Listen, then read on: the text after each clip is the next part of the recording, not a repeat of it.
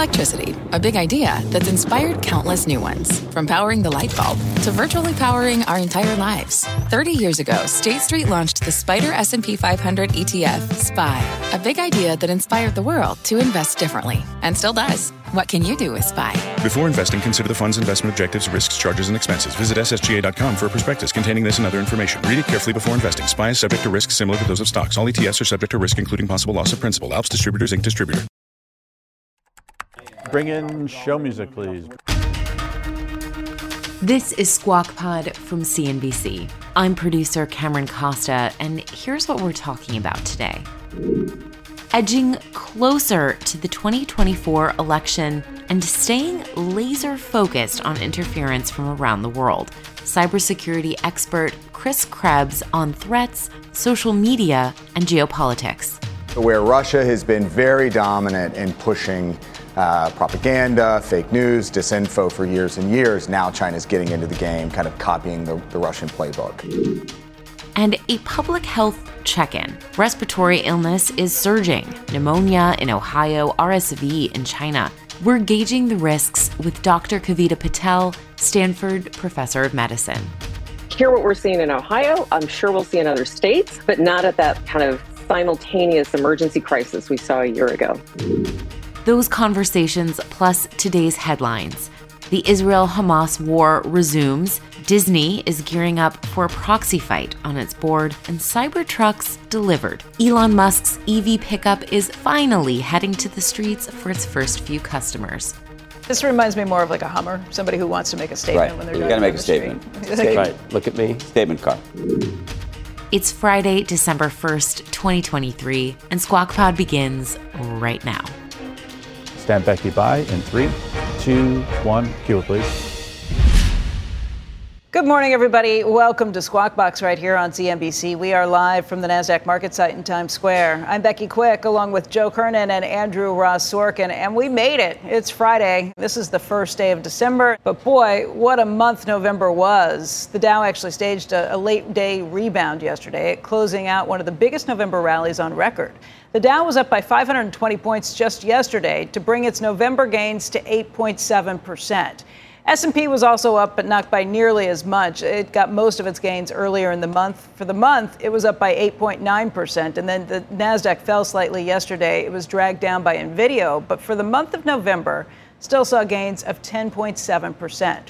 For the year, the Dow hitting a 52-week high yesterday. It's now less than 3% away from its all-time high. The S&P is just over 5% from its record high, and the Nasdaq is up by 12% from its record high. You also saw the transports up pretty significantly for the month, better than 8%. And again, this is breaking a three-month losing streak that they all the major averages had seen heading into November.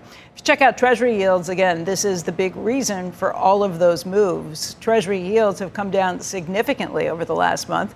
10 year right now yielding just above 4.3%, the two year below 4.7% at 4.67. And the dollar index had its worst month since November of last year. It was down about 3% for the month, but wow, what, what a ride it has been over the last year for the dollar, too. Israel said its military has resumed combat in Gaza after the end of its uh, truce with Hamas. It accused the terrorist group of violating uh, the ceasefire, although Qatar said uh, talks were ongoing uh, to renew that pause in fighting.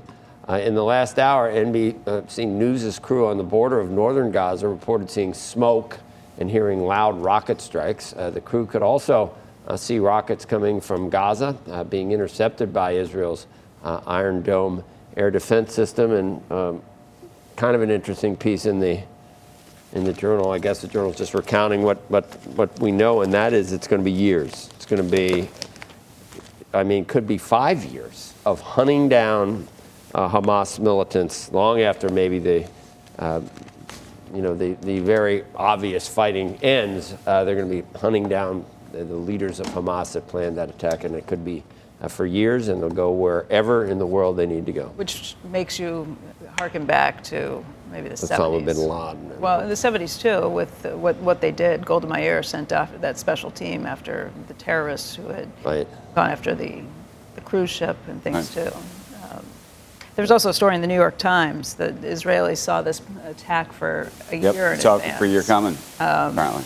The IDF is saying they're not going to respond to that right now. Their main interest is just dealing with the war. Some attack, but not this. Not probably this- this specific. Well, Some of the apparently, very, very specifically, Some of the- that this was what the attack was supposed to look like, and they didn't believe that Hamas was capable of actually pulling it off, and so they uh, they they just underappreciated what was happening. But that, in fact, the gates that they were going after, how they were going to do it, in the various places where the drones were going to be, everything, that there was actually a, a document that, that, that documented exactly what they were doing. right going down to do. to the flying Right- parachutes. Right, down to how, it- how it was all That supposed to go. flying par- that's and, just- and they just thought that they were incapable and they didn't have the resources, the know-how, the, the training and coordination, and the training to pull it off. And so they thought it was some kind of you know dream or, of Hamas's, but not necessarily something that was going to happen. And then more recently, there was actually a moment, and there's some correspondence apparently uh, over some kind of encrypted email where they actually saw them uh, one day doing a training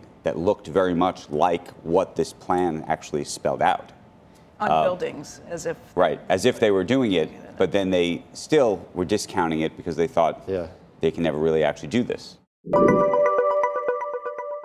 Let's talk about uh, something in business uh, that um, uh, was scary for some, not scary for others. Uh, Linda Yaccarino, CEO of X, sending a memo to employees yesterday. This after Elon Musk's interview at the Dealbook Summit. She characterized her boss's performance as candid and profound and urged staffers to take the time to absorb the magnitude and importance of what they're all part of. And she addressed Musk's harsh message to advertisers uh, that uh, he accused of trying uh, to blackmail him.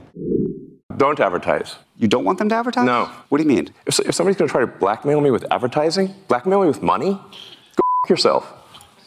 But Go f- yourself. Is that clear? I I hope it is. Hey, Bob, if you're in the audience.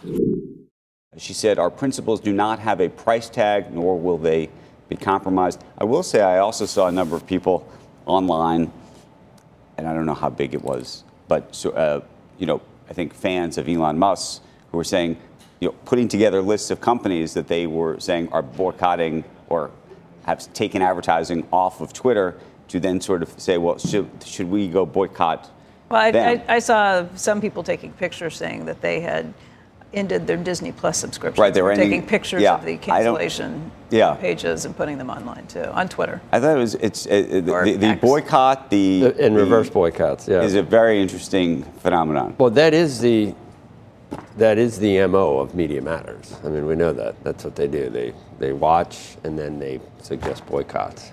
and I'm laughing because they wanted they were mad at me. And It was like so long ago. It was like ten years ago. I told you that, and they, they delivered like I don't know, fifty thousand signed things, you know, about about. I'm still I still have a, like a page on Media Matters, so I'm proud that uh, I don't know. Um, let's also tell you the other thing that happened K E R yesterday. N E N. That's all. I, it, Spell a lot name of people Spell it spell right. it wrong. Yeah, so it's K E R N E N. In, in other Elon Musk news, uh, Tesla delivering the first Cybertruck models. Joe was talking about this at the top of the program to customers at an event in Texas yesterday. The company revealed updated prices for the truck with the entry level model starting about $61,000. The most expensive model, dubbed the Cyber Beast, is nearly $100,000. So the Beast is faster. The Beast is faster and more more powerful. powerful to pull things. And then there's the second question you said. Still beat it. What I don't know is The option. the sixty thousand dollar base Yeah. model. With most Teslas, it's very hard. Mo- most people are not getting the base model, and it and you end up with ha- having to do more. That's probably so. the case with most cars, though. Like, Yeah. You, know, you can probably say that about cars in general. Few people get the base Generally, levels. generally, but I think it, in this case, the, one of the things that that we've seen with Tesla vehicles is Big tier. there's a, a big tier. Yeah. I, th- I think like a full-on Escalade or Navigator, you're getting close. Yeah, I think so too. And even the one that I just wish you'd you know do it, pull the trigger, the Telluride. Uh, that's not. It's a Kia, I think, and this, and I think that's like 65 grand. Yeah. So it's not nothing. They're, they're not. They're not nothing. I don't know whether the normal guy out in Wyoming is, is gonna trade in his whatever he has. What it- what's he got? An F one fifty. F one fifty probably. Yeah. Uh, Would they trade it in for, for an electric Tesla? To, to, I don't know. Uh, This seems they're, like big, it, they're pretty big bi- distances. this reminds me more of like a Hummer, somebody who wants to make a statement Right. when they're You driving gotta make down a the statement. street. Statement. Right. Look at me. Statement car. yeah. It's not a not cool look at me. How about that? Yeah, right. It's not an incognito car. Only one color. Because of the, what it's made of, I guess. You know, if you need Right. if, if you need good security, it But seems I like think a, if you try to and get one now, it's a couple years wait, Right. even if you put a deposit down today. So there's, they, you know, there's plenty of demand for as much as they're making at the moment. It, I think it's it's going to make a splash for Tesla, obviously. Disney restoring its dividend, announcing a 30 cent payout for the second half of its fiscal year. That payout will be made on January 10th to shareholders of record as of December 11th. Disney has been under pressure to improve its performance and restore its dividend by activist investor Nelson Peltz, who is also seeking board seats at the company. Um, probably would have been under pressure to do that anyway. The stock right now up by about half a percentage point. If like keep it. 15 30. cents a quarter on a $92 stock. I don't know. Better than nothing. Better than a poke in the eye, I suppose. Better than a sharp stick in the eye. Yeah. that. Maybe I, they should spend it on so they don't have to just do like sequels of superheroes. New content. What does the story? How do you do a two-hour, uh, two and a half hour? What's the plot of a two and a half hour, like Marvel?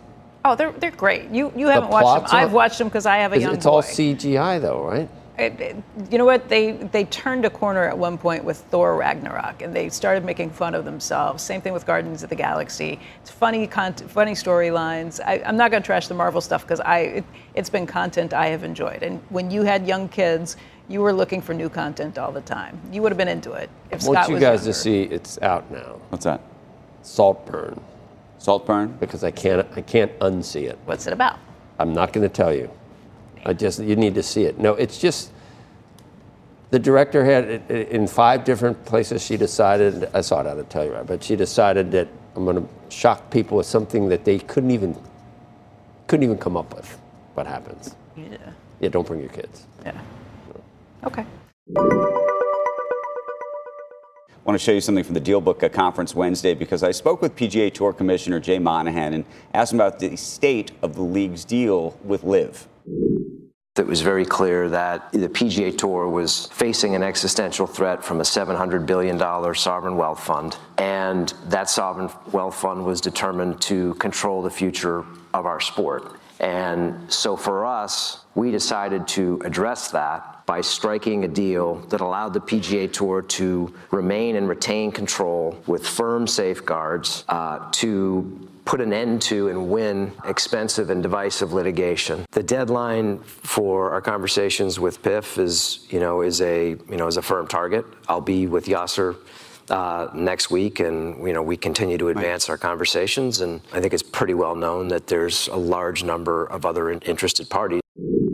It was one of the first times he really spoke about how that deal came together uh, and the pressures that were uh, on uh, the PGA. But he also spoke about something that he's never really spoken out publicly about uh, throughout all of this, which is, was, if you remember, a few days after the deal was announced, he took a months long leave of absence and he opened up about that challenging period for him yesterday for the first time. Take a look. I went for a long walk. I prayed. I came home, and to my wife's surprise, I said, "Honey, I need help." And she said, "What do you mean?" I said, "I need help. I'm I'm in a bad, bad, bad place." And um, at that point in time, Andrew, I knew I'm the first person to run into a fight. Anybody that knows me will, will tell you that. And I knew the perception was that I would run away from a fight, and that was excruciating. That hurt me to my core. But I'm also a human being. I'm a father. I'm a husband. I'm a family member. And I realized that I had to get myself right. There's a lot more of that, and he goes into great detail about checking himself into a facility, uh, spending time, several weeks there, um, what it really means to have mental health issues, uh, depression, anxiety, um, It was a, and, and, and how that manifests in somebody, Did it and, and the courage it takes to, to have to call, in this case, the lead board member in the midst of something like this and say, I have, I have a problem, and I'm going to not walk away, but I have the courage to say, I need your help, and you know, and and not to worry that there's going to be a coup while you're gone, and people say you're weak. I mean, this is a big issue, I think, for a lot of people about sort of if you actually do have an issue, can you raise your hand and say and I say didn't I have? follow his the his travails that closely, but prior to any of this happening, had he had any bouts with something similar, or was it all the pressure? I think it was the pressure of this. I don't. I don't want to speak for him, but it sounded like uh, this was not something that just came on in that week. It sounded like it had been building over over several months, maybe related Probably because of uh, this. to, to all of this. I had to. Uh, it Uh, was, but, that was a you know, very difficult time. when you when you're not when you're not and- sleeping, Yeah. when you're not eating, Right. when you're not uh, able to process or a lot of criticism anything. about from 9/11 family. I mean, it was it was the Yeah. weight of the world on, on his shoulder. And Mickelson versus Tiger, and it just you know, and it's still going Right. on. What It's I will give him on. credit for, though, is not only seeking help, but then speaking about Speaking it. about because it, it's- the courage to speak about it, and I give him an enormous amount of credit. Because he you need wanted to talk leaders- about it. you He need wanted to go there. to speak up and talk about these things so that other people Right. Um, feel like they can come forward and, and talk about it. You know, I think a lot of people. because this is a very yeah. lonely road that people. It's a like very lonely road, and I think there's a lot of people who have these moments uh, of, acute depression and acute anxiety, and we, we were even trying to understand and talk about sort of how you know when you know um, what to do. But And- um, and Jay, you, you should take a look at the whole thing because you can you can really see show, that but that's not conversation something that he's spoken about, about before. Uh, anywhere. Yeah, no, and a lot of people have been asking what happened during that period, and um, enormous pressure, though. I, that, that's why I was wondering if if it really was a, from that almost a Right. uh, almost not PTSD, but almost that instance which which actually caused it. I think probably. I mean, the just from what he said about saying people Right. know me as somebody who runs into. That's what I mean. Yeah, I mean, I've played. I've played with golf with Yep. him, and he's, uh, he's what a great guy. He loves, loves his father, and um, I don't know. That's what that's what I wonder because that was. It's still. It's still unclear what the PGA Tour really is going to look like and what it should do, and you know, should it be what, what do they call it when the Saudis buy sports to? That's why it's all the more impressive that he said this now. It's not like things are resolved at this point, Right. but he's still willing to talk about it. Um, anyway, we wish him well. Tease will be next. Andrew Ross Sorkin's candid interviews with Jay Monahan and Elon Musk, both touching on power's strain on mental health, can be found on the New York Times website in the Dealbook section. Next on Squawk Pod, we're talking about physical health with Dr. Kavita Patel, a professor of medicine at Stanford and formerly an official in the Obama administration. We've come a long way with COVID and wastewater surveillance. We now have kind of a global level of monitoring that didn't even exist even two years ago. We'll be right back. At the UPS store, we know things can get busy this upcoming holiday. You can count on us to be open and ready to help with any packing and shipping or anything else you might need. Is there anything you can't do? Um, actually, I don't have a good singing voice. the UPS. Nope.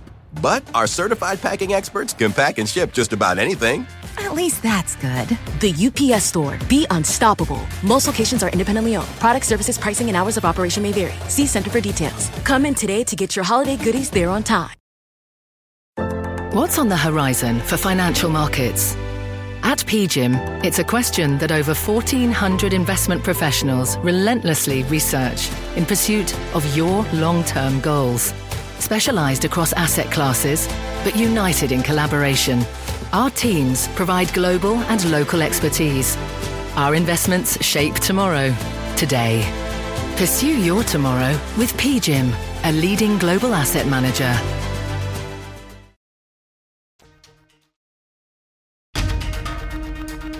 This is Squawk Pod with Joe Kernen, Becky Quick, and Andrew Ross Sorkin. Here's Joe.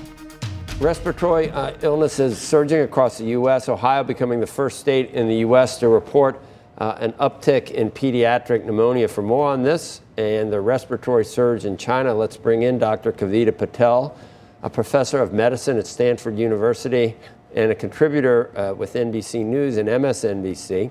Uh, thanks for joining us. In, I'm just trying to figure out, doctor, whether this is uh, truly different or whether we're all uh, just much more in tune with, with these type of things following the pandemic because there's an RSV season every year, I think, and, there's uh, companies that have been working on RSV vaccines f- from long before COVID and the pandemic. So we, we've seen this before. Is this different? Is this worse? Yeah, Joe. So what's unfolding in the United States, I, I don't think is much worse. We of course have to monitor it. I'm sure we're going to hear about cases of kind of overcrowded pediatric emergency rooms around the country.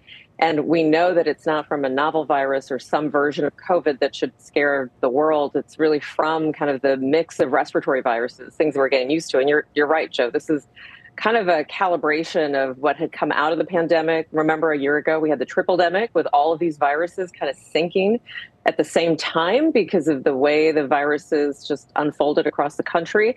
And we're seeing a little bit of that now. It's just a little bit less than we had a year ago. Remember, about a year ago, we had the American Academy of Pediatrics send a letter urging for the country to do something because the entire country was overwhelmed.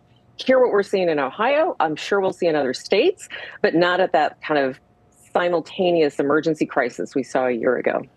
I have mixed feelings about, you know, following the pandemic, how we view these things, Doctor. When I heard yeah. about the H1N1, uh, in, in, the past, before the before COVID, we had seen we had seen swine flu, we had seen bird flu, we right. had seen SARS, we had seen, and, and nothing ever turned into a pandemic. Now we know that it can happen. So now when I see H1N1, it's like, oh my God, could that be the next one? Are, are we uh, overly paranoid about it happening again or justly uh, worried about a, a repeat?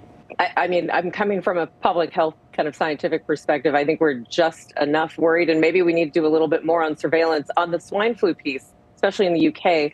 That was the first time they had seen kind of an unusual case of transmission, something where they couldn't, Joe, find the kind of precise kind of vector of that transmission. Normally it is from an animal to a human, and that doesn't raise much suspicion. But in this case, there was really no known kind of reason for that case. And that triggers, I think, a lot of just worrying around public health surveillance. We just need to watch and see what else is happening.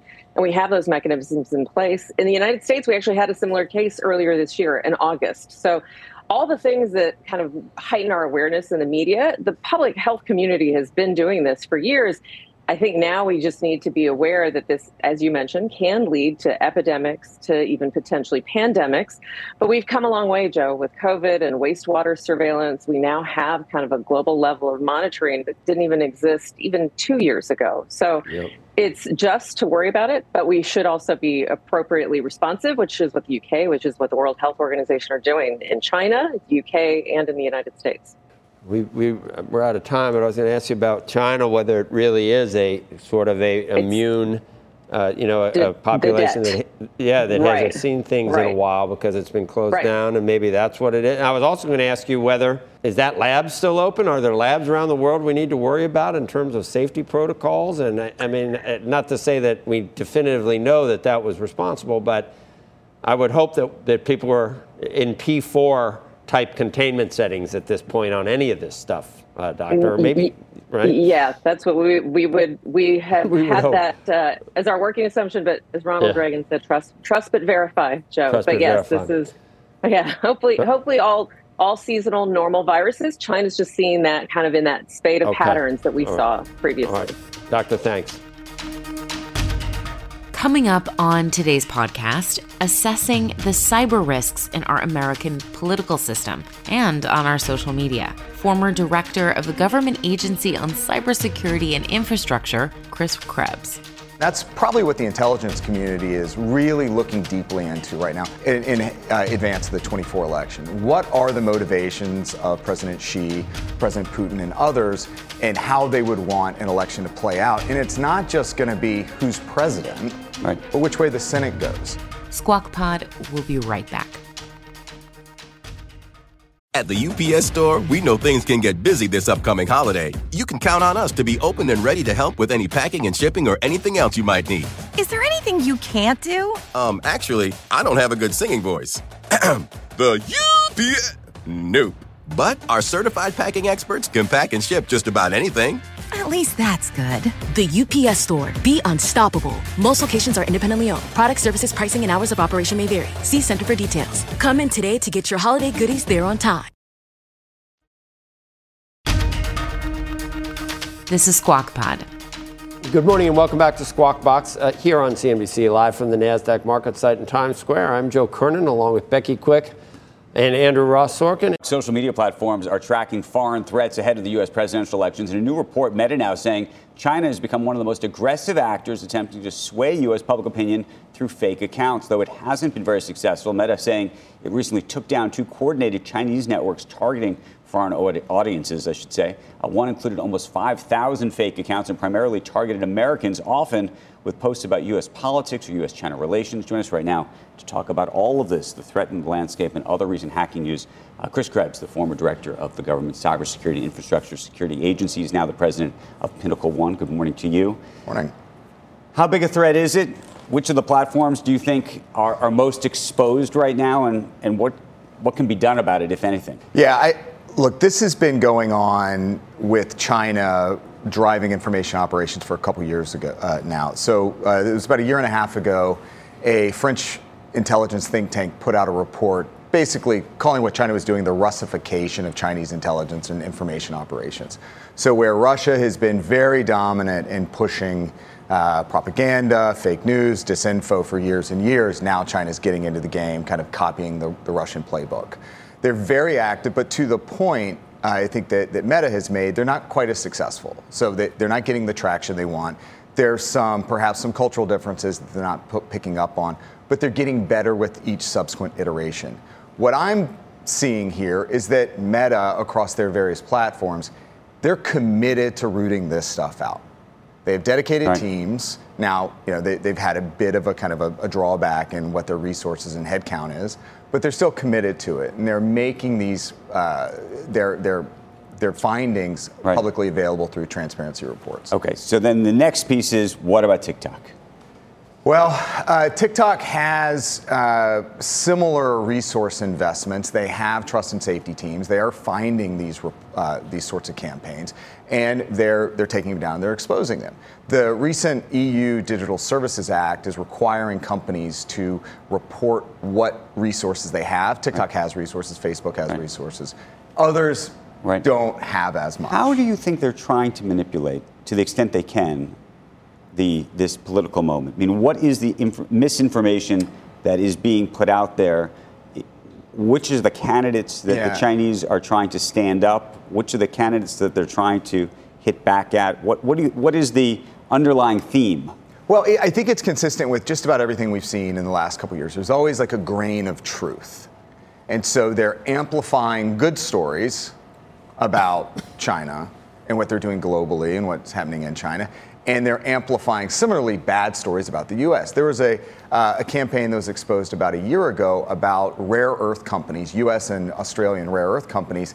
And the, the gall of this story is that the Chinese were amplifying the environmental records of U.S. and Australian companies and yet not giving any sort but, of but, but, but we're not into a situation where, the, where somebody in China has decided, you know what, we want to stand up President Biden over President uh, over former President Trump, or we're trying to stand up uh, former President Trump over President Biden because we want to sow sow the seeds of, of, of, more polarization or because we believe that one candidate's going to be better for us later? I mean, is that? I think it's too early to tell there. And that's probably what the intelligence community is really looking deeply into right now in, in uh, advance of the 24 election. What are the motivations of President Xi, President Putin, and others and how they would want an election to play out. And it's not just going to be who's president, right. but which way the Senate goes.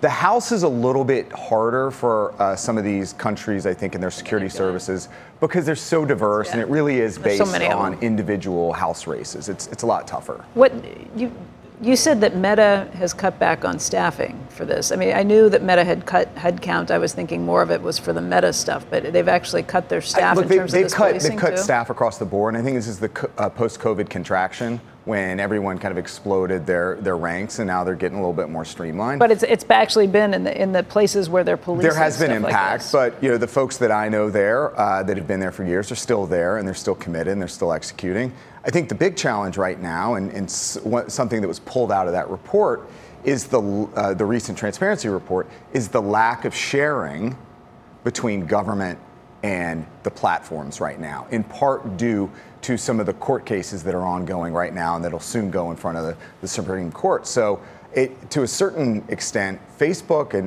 Meta, Facebook, uh, Instagram, they're on their own. They're on their you own. Didn't, you didn't mention X in any of that. Is there the. That's, yeah, I mean, that's there's not a lot of transparency here. We, we don't really know what their uh, their policies are or how they're enforcing them, and I think that's what folks are looking to the EU and the Digital Services uh, Act. Right. Uh, what are their commitments here? They have policies. We know they have policies, but how are they moderating? How are they enforcing I'm, against I'm those? I'm curious policies? about this. Talking about the, uh, you're, you're, talking about the, what's happening in Europe. There's an argument being made that we, the United States and the FTC, are trying to help Europe. Do you know about this? I, you um, know, generally familiar. Um, that we're trying to help Europe and that we shouldn't be. Meaning, meaning Ted Cruz and others have said that we're effectively hurting our own our, our own American companies because we're trying to help enforce or assist the Europeans in in in in in, in effectively enforcing their laws. What do you make of that? It, it's not just limited to social media platforms. I mean, look, we don't have in the U.S. a federal privacy law, and yet the Europeans have had GDPR, right. General uh, Data Protection Regulation, for years now, and so companies, tech companies in particular, are baselining against European laws because they don't want to have to bifurcate right. a governance structure between the US and the EU. So a lot of those, uh, the implementations are rolling right. over here domestically. Chris, I want to thank you. Thanks so much. Fascinating. Yeah. I don't know how worried we should be. How worried? Uh, in advance of the 24 election? Yeah. Uh, look, so compared to what, we, what, what people were talking about in 2020 to and 2016. The motivations of the actors across. What's the worst that's going to happen? It's going to be Trump or Biden. Yeah, you should worry. well, no Does it matter who skews it one way or another? I, I think the motivations of our adversaries are completely different than they were in 2020. What would our adversaries so, want? They take your pick. They're, they're both bad it, for us. I think I think Russia and China in 2020 generally right. hung back. They said, "You guys." Who would they want in 2024? Can I ask this one related question? sure. Um, the, the, one related question is if we find demonstrable evidence that China, there's one thing to find Russia doing something or not doing something, but let's, if China is doing something, does it change what we do it to retaliate? And do we? So does it, I, okay, so you mentioned in the lead up that we were going to talk about uh, right. the water system attack yep. in, in Pennsylvania. Yeah. So SentinelOne, uh, Sentinel yep. Labs researchers have uh, tied this to cyber avengers. I mean, they came out and, and, and uh, claimed it. This is an Iranian Revolutionary Guard linked group of hackers. So it may be that the Iranian government has done this. Has done this to a water system in the United States, critical infrastructure, a beer, a brewery in Pennsylvania. I mean, that's critical infrastructure. Is it Yuengling? Uh, no, it's unfortunately it's not Yuengling. But look, I, that's an like attack Yuengling? right there. What do we do? yeah, what do we do to right. Iran? What would we do if China hits us with, with an attack in advance of the 24 election? Right. There, these are the questions I think the White House is struggling with. That, that administrations in the past, what did we do to Russia right. after the NotPetya attack in 2017? That's a lot scarier. It's sanctions, right? right. Do we do we, do we take do we take it up a notch? Thank you, sir. Thank you. That's the podcast for today. Thank you for tuning in. Now is an excellent time to make sure you follow Squawk Pod wherever you're listening because you do not want to miss the next couple episodes we're pushing out. Over the weekend, we are bringing you a special extended version of Charlie Munger's last CNBC interview. Just two weeks before his passing, our own Becky Quick went to his house in LA and she spoke with the ever sharp 99 year old Berkshire Hathaway vice chair and right hand man to Warren Buffett. Hey, Charlie, first of all, I just want to thank you for inviting us to your home today and for hosting us here. We appreciate it. It's easier for me, not harder, easier. If you follow Squawk Pod, you'll get notifications over the weekend when those episodes are available for listening. Please join us to remember the wit, wisdom, and legacy of Charlie Munger, investing icon. Joe Kernen, Becky Quick, and Andrew Ross Sorkin host our TV broadcast, Squawk Box, every weekday morning from 6 to 9 a.m. Eastern on CNBC. You can catch them live for three hours on TV or on the CNBC app. We'll catch you right back here this weekend for Charlie Munger coverage. We are clear. Thanks, guys.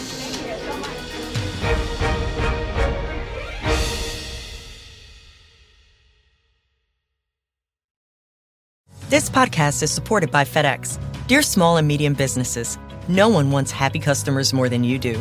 That's why FedEx offers you picture proof of delivery, packageless and paperless returns, as well as weekend home delivery to 98% of the U.S. on Saturday and 50% on Sunday. See the FedEx service guide for delivery information. FedEx Ground service is also faster to more locations than UPS Ground. See what FedEx can do for your business. Absolutely, positively FedEx.